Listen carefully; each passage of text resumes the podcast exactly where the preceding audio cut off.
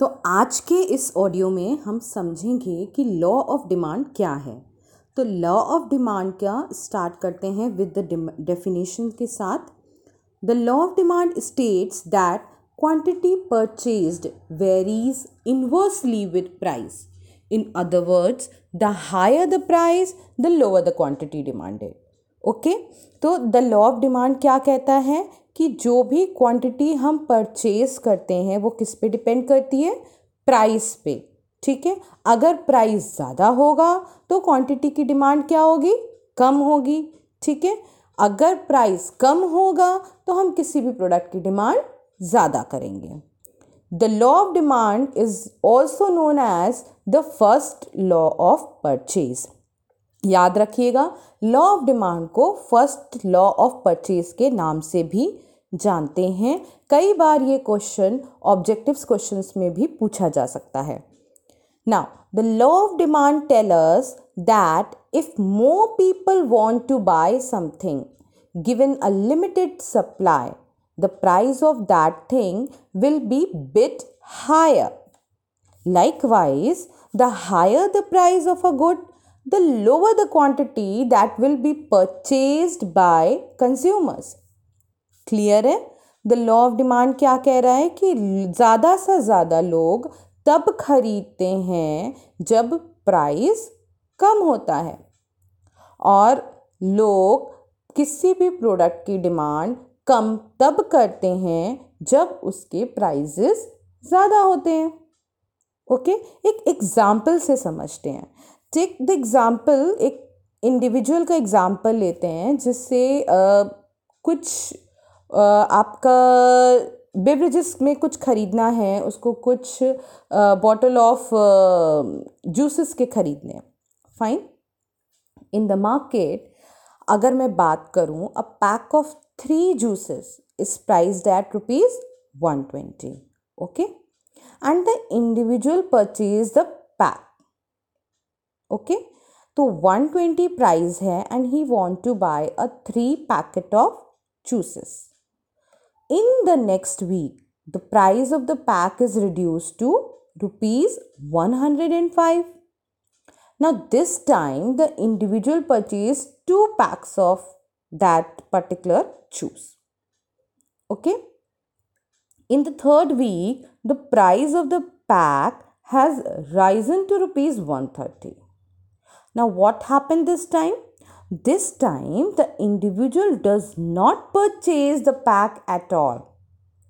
See, it is a common observation that consumers purchase a commodity in greater quantity when its price is low and vice versa.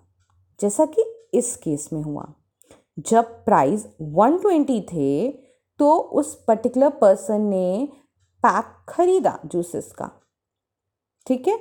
अभी next week में क्या हुआ? Price 120 से 105 हो गया। उसने दो ही पैक खरीदे। ठीक?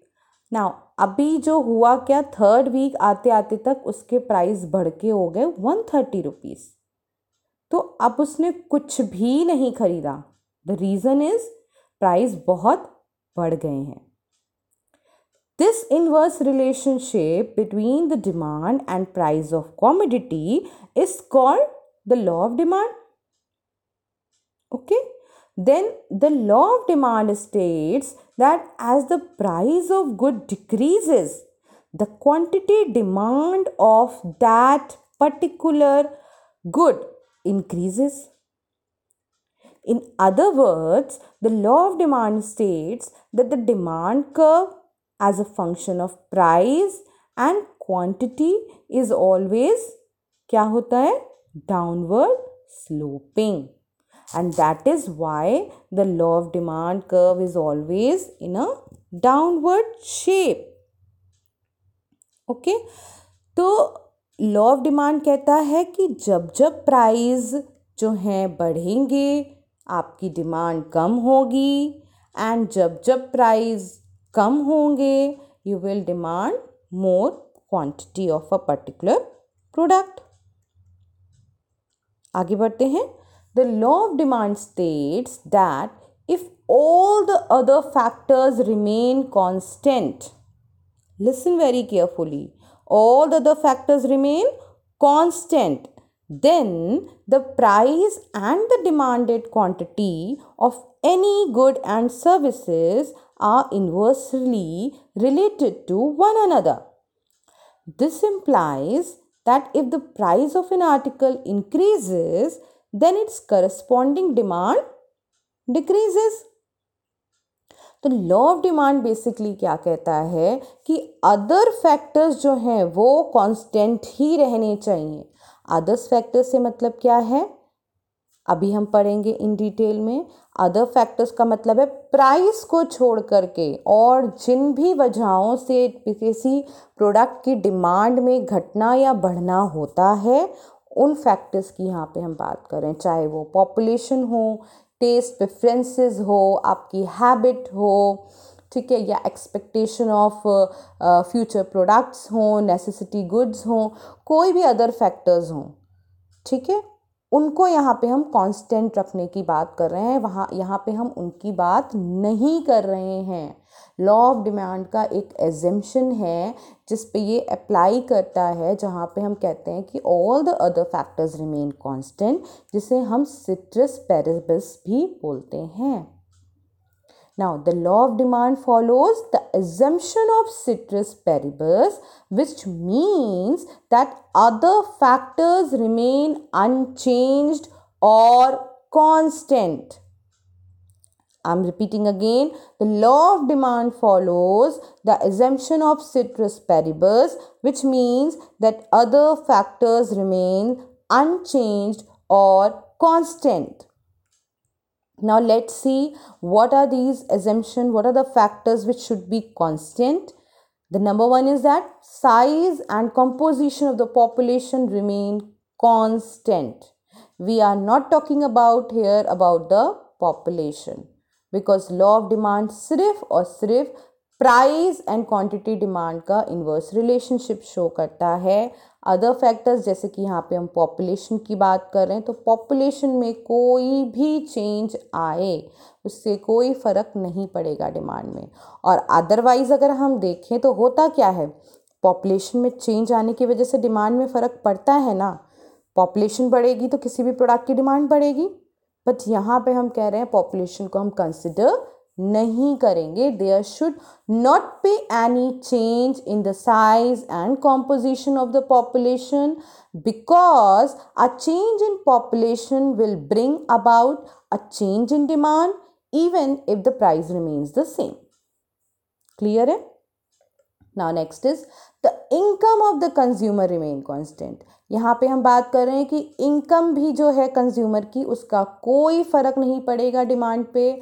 अगर हम प्रैक्टिकली देखें तो अगर आपकी इनकम बढ़ती है तो क्या होता है? आपकी डिमांड बढ़ जाती है ना? जहाँ अगर आपको लगता था हम दो ही बार रेस्टोरेंट में फ़ूड खाने जाते थे, ठीक है, अभी मंथली मेरी इनकम बढ़ गई तो मैं दो की जगह तीन बार भी जा सकती हूँ।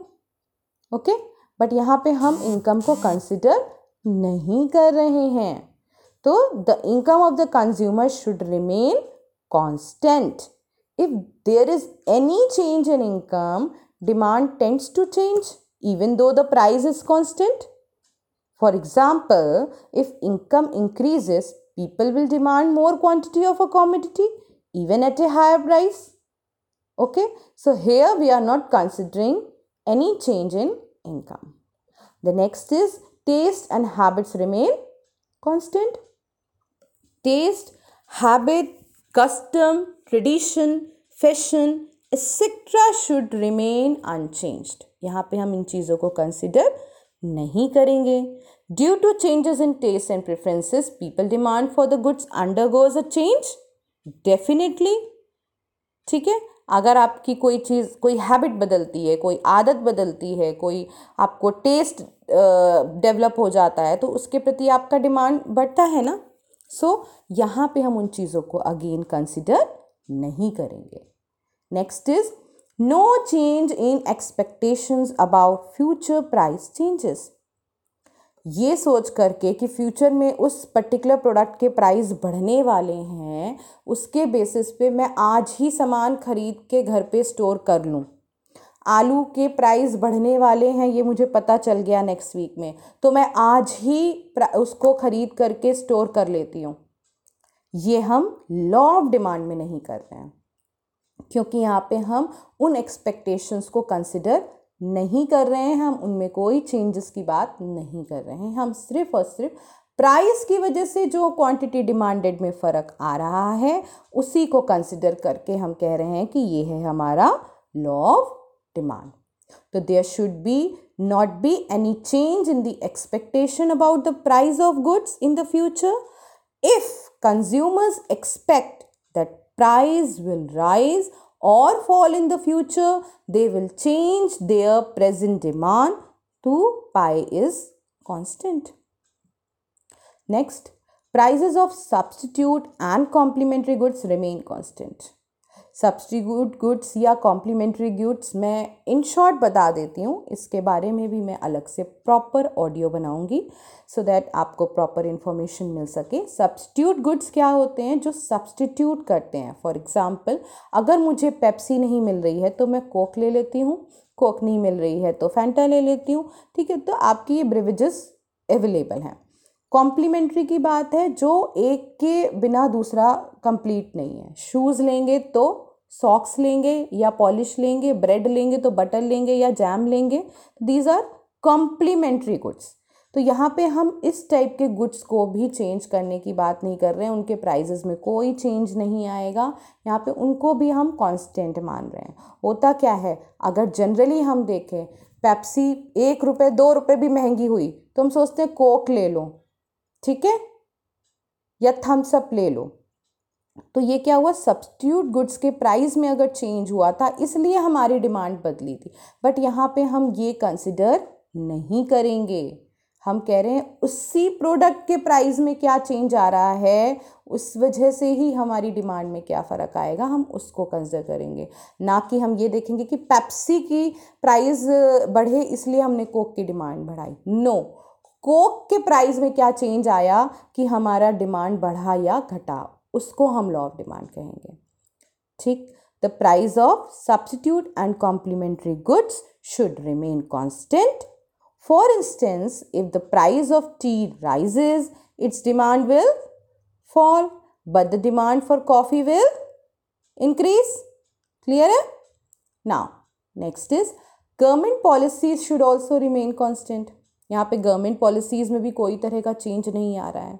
होता क्या है, अगर गवर्नमेंट ने किसी तरह की टैक्सेशन बढ़ा दी तो आप क्या करते हो? थोड़ा सा हाथ कंट्रोल करने लगते हो कि नहीं भाई, अब खर्चे कम कर दो, हमें टैक्स ज़्यादा पे करना पड़ रहा है। तो यहाँ पे हम उनको भी कंसिडर नहीं कर रहे हैं। A taxation and fiscal policy of the government should not change a change in income tax for instance example हम यहाँ पे डिस्कस कर लेते हैं make cause changes in consumers disposable income and hence demand also ठीक है? ना the law of demand expresses a relationship between the quantity demanded and its price only अगर हम मार्शल्स के वर्ड में इसको डिफाइन करें, अल्फ्रेड मार्शल ने जो डेफिनेशन दी थी it may be defined in Marshall's word as the amount demanded increases with the fall in price and diminishes with the rise in price. Thus, it expresses an inverse relation between price and demand. The law of demand can be understood with the help of certain concepts. And what are the concepts such as demand schedule, demand curve, demand function, which we will be discussing in upcoming audio. तो सुनते रहिए मुझे, Amita hub of life mastery में and अपनी information बढ़ाते रहिए। Thank you